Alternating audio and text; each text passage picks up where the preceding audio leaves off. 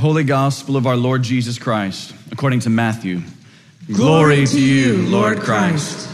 Beware of false prophets who come to you in sheep's clothing, but inwardly are ravenous wolves. You will recognize them by their fruits. Are grapes gathered from thorn bushes or figs from thistles? So every healthy tree bears good fruit, but the diseased tree bears bad fruit. A healthy tree cannot bear bad fruit, nor can a diseased tree bear good fruit. And every tree that does not bear good fruit is cut down and thrown into the fire. Thus you will recognize them by their fruits. The gospel of the Lord. Praise, be to you, Lord Christ.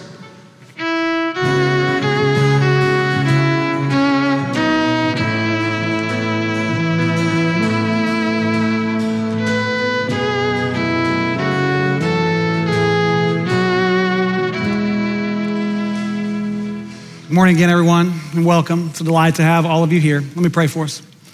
Father, I do pray that the words of my mouth, the thoughts, the meditations of all of our hearts would be pleasing and acceptable to you. For we pray in Jesus' name. Amen. I recently flew to a college reunion. One of my pledge brothers came and picked me up in the Oklahoma City airport and flew me there in a six seat, single engine plane. Some of you just cringed. My, my mom wasn't very excited about it, neither my wife. The pilot's name, my pledge brother's name is Dusty, which is not exactly a name that creates a whole lot of confidence in a pilot. And he dropped out of college and rode around on a Harley for a year, grew a really big beard, even before beards were popular. That's all that Alyssa remembers about him. But he's very responsible now. Then, but now, very responsible. He's a great pilot. And we flew at 5,500 feet across Oklahoma, and I was able to see how dry it is, how dire the drought is. There's, there's almost no cattle herds, they've all been sold off. Hay bales don't dot the landscape. Creeks and rivers have dried up. Everything is brown. And it made me wonder about spiritual dryness. And I wonder if some of you are like that even this morning. If you know what it's like to be spiritually dry right now, and are you doing anything to overcome it? Because that's a word that John uses multiple times here in our passage from 1 John chapter 4 and 5. In chapter 4, verse 4, he says, You are from God, and you have overcome them. And by them, he means this group that I've been telling you about, a group from within the church, left the church, denied the faith, and was now trying to persuade others from within the church to leave also. You've overcome them. And then in chapter 5, verse 4, he says, You have overcome the world. Our faith has overcome the world. And so I wonder this morning are we as Christians overcoming the world? Are you? And how do we do that? Well, two tests this morning there's a doctrinal test and a supernatural test. First, a doctrinal test. In the first verse of our passage here, we read, Test the spirits. And I imagine that sounds somewhat odd to our ears, but we need to understand what he's saying because this is arguably John's main concern for these Christians that they test the spirit. And his assumption is something that I talked about at baptism, something I've been talking about and trying to impress upon you all fall through this series, which is we live in a supernatural world. And therefore, there are no spiritually neutral souls. There are also no spiritually neutral messages. And this church was hearing so many messages, so many supposed arguments of truth. And John is insistent that these messages that they were hearing weren't simply in error, but they were also owned and even driven by supernatural spiritual forces. That's why he says, test these spirits. That's why he also mentions the spirit of the Antichrist in verse 3, which is a, a singular, powerful spiritual being opposed to God and connected with other spiritual beings who are at work and influence in everything in our world. This, this world, according to John and the entire scriptures, is enchanted. Is it for you? Is it enchanted or just simply flattened out in some sort of material space? C.S. Lewis thought it was enchanted as well. And to understand John and what he's saying, we have to get into a C.S. Lewis Screwtape Letters frame of mind. Are you familiar with the Screwtape Letters?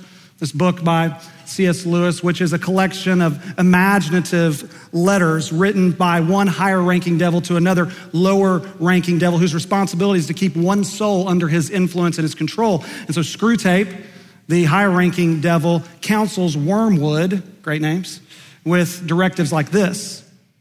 If you can get him to the point of thinking that religion is quote unquote all very well up to a point, you can feel quite happy about his soul. A moderated religion is as good for us as no religion at all and more amusing. That's a message that Wormwood was, that his subject was hearing in his day and age. It's a, it's a subject that, and a message that we hear in our day and age. We hear, don't be too religious. Don't be weird about it. Don't take this stuff with God too far. Don't take him too seriously or believe everything that's taught in the scriptures. Just pick and choose, modify it. Take pieces that, that will make you happy and that will help you according to what you want. But, but the harder, more difficult things, excise those and move on from those. Make God an appendage, in other words, not the central part of your life. They heard that then, and when Lewis was writing, we hear that today. And John wants us to understand that there are spirits actual spiritual forces behind messages like that. There are no spiritually neutral messages in this world. That's why we have to test them, test the spirits. So we have to think through them. We have to try to understand and even discern what's behind them. So when John says, don't believe every spirit, he's saying, don't believe everything that you hear, but subject what you hear to how it aligns with this. And this is the doctrinal test. In verse 2, Jesus Christ has come in the flesh. It's John's shorthand for the gospel. I mean, what he's, he's emphasizing here is what this church was denying that Jesus was and is God in the flesh, human form. Not just some inspired, uniquely inspired and gifted man of God, certainly like that, but something so much more than Gandhi or Martin Luther King Jr., whomever you want to throw into that lot. That he was and is God in human form and an imaginable, unimaginable love and kindness actually died in his body that he had taken on in order to take on every loss, every suffering, every form of pain and rejection and difficulty that you yourself have ever experienced, that anyone has experienced. That that is what he is emphasizing. That he died and then he was raised, having undergone the very worst of this world and what it can produce, and rose from it alive in order to share new life with you, even you. So, how does what you're hearing align with that? That's what John is asking this church. It's what I'm asking you this morning. How does what you're hearing align with that? Whomever you're hearing it from, and whatever it is, whether it's from your former spouse, your ex husband, your ex wife, who, even though they left, say things like, Well, it was your fault that I left. Or the messages from your friends, supposed friends, or the music that you listen to. It's a big music weekend here in Austin. What about the music? What messages or the news media that you tune into as all these different news outlets vilify the other but exonerate themselves, and even our political candidates or the, the media, the social media that we look to, and it tells us this is how you have to look, this is how you have to present yourself. Or your parents or your professors or your lover who says, I'm all that you need in this life to be happy and to be satisfied. Every message has a doctrine behind it, and every person has doctrines they believe. They may be implicit, they may be informal, they may not be articulated, but they're there because we're doctrinal beings, and our lives are determined by the doctrine that we believe. For example, because of my job, I have the oddest conversations in the most inopportune times. I've told you about a few of those conversations before. Here's another.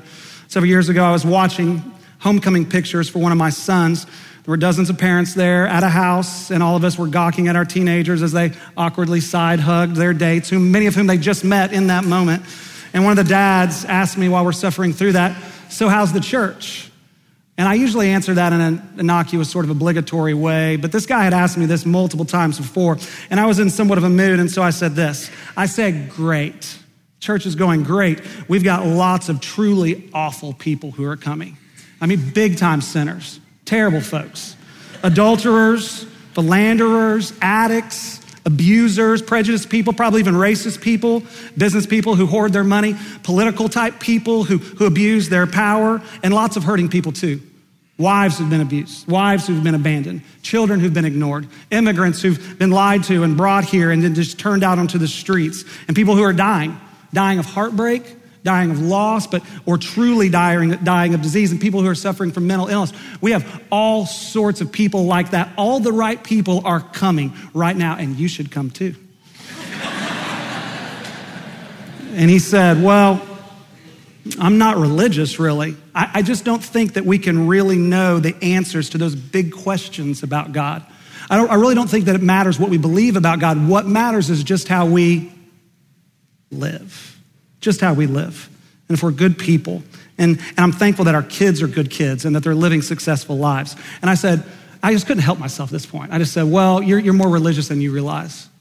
That statement right there is a religious statement. You just said that you believe in a God that can't be known. You believe that he, it, or whatever is impersonal and distant, and that if he cares about anything, it's what your lives produce. It's how you look on the outside. It's the good that you might do, and that, that if we're successful and nice and good, that that's what God cares about. And that's actually not only a very religious position, it's a very common religious position. It's very common in our society. Many people who are successful and achieved a lot like you hold that position. It's called moralism and deism. It's very common in America. Benjamin Franklin held it, Thomas Jefferson held it. It's very common, and most Americans are probably deists and moralists. They just don't name it and realize it. And he looked at me and he said, So who's your son's date? And that conversation was over. but I wanted him to realize that we're both living by the doctrine we held. Everyone is, all of you are. And so, again, how do the messages that you're listening to and living by align with Jesus Christ has come in the flesh? Because that tells us that God isn't distant and he's not impersonal and he's not unknowable, that he came to us in our bodies, in a body just like ours, in order to reveal who he is very particularly and very clearly, and to die. Not for just you know the good people, but, but for all people, especially for the failures and for the worst of people, to forgive them and to rescue them, not just to pat the good and successful people on the back and give some sort of divine thumbs up, not at all. We all live doctrinal lives. And here's one more example. I know it's incredibly unpopular in secular high school settings and in college settings and in single settings to refrain from sex before marriage. I know it's very unpopular. Uh, last week I talked about sex and pornography quite a bit. I quoted Carl Trueman, who I've been quoting throughout the fall, who says the pornification of our culture inevitably leads to the trivialization of sex.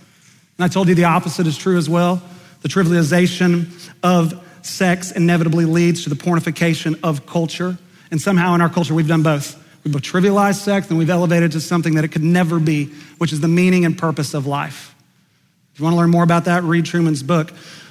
But that, students and singles, folks, that is why you are made fun of by your peers for refraining from sex before marriage. That's why. And, and I know that you are.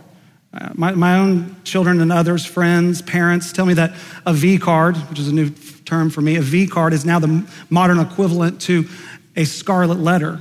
So if you are still a virgin or you're seeking to live a self disciplined, chaste sexual life, you're the weird one and you're the outcast. The Hester Prynne's of the modern world are those who don't have the affairs. And your peers and your, your friends, they pressure you because they don't believe that Jesus Christ came in the flesh. They have a different theology and doctrine of the body than we do. They do not believe that the body is so important and so good and so precious to God that He would take on a human body. Or they don't also believe that bodies are integral and intertwined with our souls, so that whatever we do in our bodies transacts and impinges upon our souls.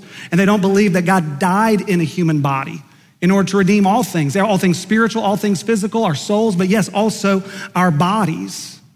It's an entirely different doctrine of the human body. And by the way, ours is better because it cherishes the body, cherishes your body in the way that theirs discards it. And by the way, they know it. They know it. That's why they pressure you so, so ardently. Because even though they hold that idea about the body, the various ideas doctrinally, intuitively they know that it's wrong. They know that it's doing damage. That's why they pressure you. Because they want the pain, the mistakes that they feel to be shared with other companions who will share their regret and their mistakes. So do not join them. Test the spirits behind what they say. It says, This is how we overcome them, whoever them is for us, whoever them is. And this is how we overcome the world. Chapter 5, verse 4 this is the victory that has overcome the world. And all messages, all false prophets, all spiritual powers behind them. This is how we overcome the world our faith, what we believe, what we particularly believe about who God is and what He's done and what He's like and about what the world is like. That's what leads us, that's what protects us.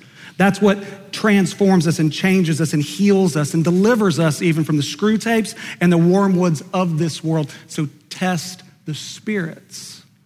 So, are you? Are you testing them? That's a doctrinal test. Secondly, there's also a supernatural test. And we find it in our second paragraph here as we begin chapter 5, verse 1. It says, Everyone who believes that Jesus is the Christ, same doctrine, God come in the flesh, everyone who believes this has been born of God.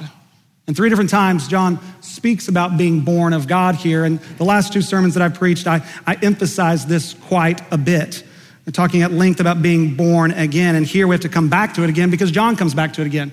And reading the book of First John is somewhat difficult. He's not nearly as linear in his writing and his thinking as the Apostle Paul or others. But he's like, uh, have you ever thrown multiple stones into a pond? You ever done that? And then seen how the, the stones create ripples that ripple out, and eventually those ripples overlap and intertwine and mix with one another? That's like the book of First John. And there's a big stone that he throws at the very end of this letter, and it's being born of God, and it mixes and it intertwines with everything. And everything that he says and all the changes that he talks about are predicated upon this notion of being born of God, of being reborn by God the Holy Spirit coming, as he says, to live within you. It changes everything. Especially changes two things, and that is your relationship with God's people, number one, that's in chapter 5, verse 1, and, the, and then verse 2. And then also your relationship to God's commands. That's at the end of verse 2 in chapter 5, and then all of verse 3. So if our faith overcomes the world, that's the doctrinal test, then so too does our birth. So, how does it change all these things? How does it change our relationship with other Christians? Chapter 5, verse 1, we read, Everyone who loves the Father loves who? Those who've been born of him. Simply begs the question do you love other Christians? Do, do you love other people? Love them like I talked about last week. Love not as emotion, not primarily as a feeling, but as an action, as an act of service that, that brings and, and offers life to them. In other words, are our relationships here in the church any different from those relationships outside the church in the world? Are our marriages any different? Are our relationships to our children any different? Is there anything different about us? Because our greatest apologetic to an unbelieving world is our relationships with each other. John is emphatic about that throughout his gospel and even here. According to John, that's how we know that the doctrine that we believe is true. And that is how we know that this birth that we speak about, this new birth, is real if it transforms our relationships with each other. Several weeks ago, I was struck while reading the book of Acts the daily lectionary has had us in the book of Acts for quite a while now. And in Acts chapter 9, Stephen is martyred, the first martyr. He's martyred in Jerusalem, and it scatters all the new Christians throughout the entire Mediterranean region. And in Acts chapter 11, we're told they fled as far as Phoenicia and Cyprus and Antioch. And when they went, though, these Jewish Christians who spoke Hebrew, were culturally Jewish, they only would talk about Jesus with other Hebrew speaking Jews. Until some men from Cyprus decided to go to Antioch, and there they began speaking and telling them about Jesus to Greek speaking Jews. And it was the first time that the gospel crossed linguistic barriers and cultural barriers. And you know what happened in Antioch? Thousands and thousands of people were converted immediately. So much so that the apostles back in Jerusalem heard about it and they sent Barnabas there to figure out what was going on. As soon as Barnabas showed up, more people became Christians. And then he couldn't handle all, so he went looking for this guy named Saul of Tarsus that he had heard about, who had become a Christian, who was, of course, going to become the apostle Paul, and brought him back and even more people believed. And they stayed there for over a year. And what's interesting about Antioch is it was one of the most ethnically and racially diverse cities in all of the Roman Empire. So much so that the Roman Empire erected walls in between all the different sections of the city because they hated one another. There was a Jewish section, there was an African section, there was a Syrian section, there was a Greek section at least. And again, they despised one another like, like squabbling children that in the backseat of the car the parents have to separate. That's what they were like, all of them, until they heard about Jesus come in the flesh. And they experienced what John talks about as the new birth. And then everything changed in that city. And in Acts chapter 13, it lists off all the leaders of the church at Antioch. It says Barnabas was a leader, a Hebrew speaking Jew from Jerusalem. And then also Paul, a Jewish man not from Jerusalem. And then also Simeon, who was called Niger, which is a Latin word that means dark or black, because he was an African. And then also Lucius from Cyrene. You know where Cyrene was? It was in modern day Libya. And so, most likely a brown skinned man. And then Manaen, a lifelong friend of Herod the Tetrarch, the scripture says. So he was a Roman and a man of privilege and power. And all of them were leaders in the church because that's who comprised the church, people like them. And guess where the term Christians originated? In Antioch. It was the first place that they called Christians Christians because they had never seen anything like this in all the world. Up until that point, various religions were all restricted by, by tribe and by nation and by ethnicity. And here was something different. Here it wasn't Judaism, but it was from Judaism. But Jews who believed in Jesus were now treating other people who were not Jews but believed in Jesus differently, treating them like brothers and sisters, and they loved them. And if you read secular historians, they will say this is one of the main reasons why Christianity swept over the entire Roman Empire because of the relationships between Christians who were nothing like one another. They had never seen anything in the world like it. Inexplicably different, supernaturally different. And what they said had to be true because their lives and relationships were so compelling. So, what about us? Because we live in a modern day Antioch where new walls of division are constantly going up. So, do we love Christians across the walls? They, they loved one another across the walls, literally and figuratively. Do we? If we do, if we do, it will not be in our power and strength. It will not be natural, not be worldly, it will be supernatural. But the second thing that this new birth changes is not only our relationship to other Christians, but our relationship with God's commandments. And so when he talks about the commandments here, yes, he means the Ten Commandments, but he also means all of the biblical commandments, all of biblical morality and ethics that flow from them. So, what do you see in chapter 5, verse 3 that John says for the Christian, God's word is not? Missy did a great job of reading it, she emphasized it. God's word is not what? God's commandments are not what for the Christian? Burdensome. Do you believe that? God's commandments are not burdensome. What part of biblical morality is burdensome for you? It may have something to do with your sexuality, your sexual life. It may have something to do with forgiving that person that's wrong. You can never imagine stomach doing that. Or maybe it's about caring for the poor, or maybe about resting and not working so much, or making worship a priority over everything in your life, whether it's your kids, your kids' sports, vacations, whatever it may be, or reaching out to that unpopular outcast person, even if it costs you friendships with other people. Or maybe it's about admitting you're wrong and asking for forgiveness from those that you have wronged. Whatever it may be, what is it? What's burdensome to you that God's word says and directs? something. I went to see Zach Bryan in concert at Stubbs on Wednesday. Do y'all know Zach Bryan? Do you know who that is? Anybody? Somewhat new, but he's this spectacular singer songwriter, country artist with a remarkable story. He's from a tiny town in Oklahoma. God bless him for it. From Oologah, Oklahoma. And he joined the Navy at 17 years old and started writing songs and uploading them to YouTube while he was still in the Navy. Then all of his Navy buddies paid for him to record his first album. And when I bought the tickets for this concert several months ago, they were only $60. And now on Wednesday night on StubHub before the concert, they were $600. He's had this meteoric rise to fame and success. And I don't know if he's a Christian, but there's plenty in his lyrics that are about the Lord, including his song Revival. And he ended the concert on Wednesday with the song Revival. And I've never seen a better closing song at any concert that I've gone to. It was a religious experience for so many people. I mean, it was like they were going to church there in the middle of Stubbs, which makes sense because the lyrics are quite religious. He sings this He says, We're having an all night revival. Someone call the women and someone steal the Bibles. For the sake of my survival, baptize me in a bottle of beam and put Johnny on the vinyl. He goes on. Well, the devil can scrap, but the Lord has won, and I'll talk to him, the Lord, on the rising sun.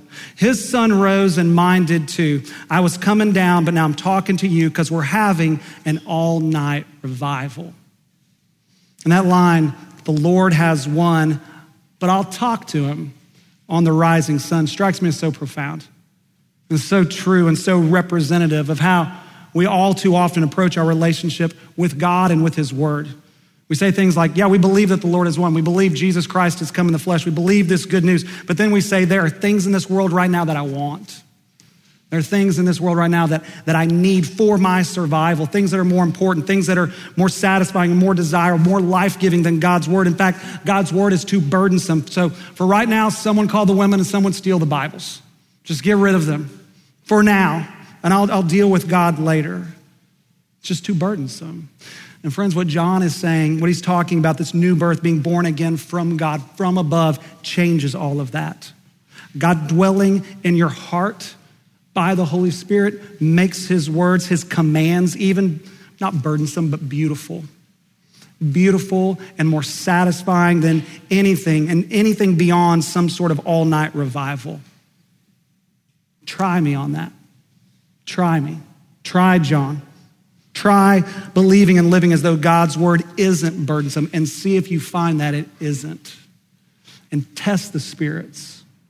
Do not believe everything that you hear in this world about where life and truth is found. Test the spirits, test them against the grace of God to you, the unimaginable grace and kindness and love of God for you and to you, and trust that you've been given everything by Him. Everything necessary to not only endure this world, but to overcome this world.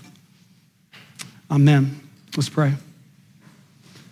Heavenly Father, we do pray that you would impress upon us the beauties of your word, who you are and that which you have done for us, and the life that you lay out in your word for your people, and that we would love your people.